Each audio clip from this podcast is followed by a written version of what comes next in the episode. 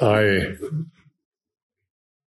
have met people who claimed to be Satanists, who claimed to be involved with black magic, who claimed that they not only knew a lot about it, but as I said, I've certainly haven't been involved and I warn all of you, never, never, never.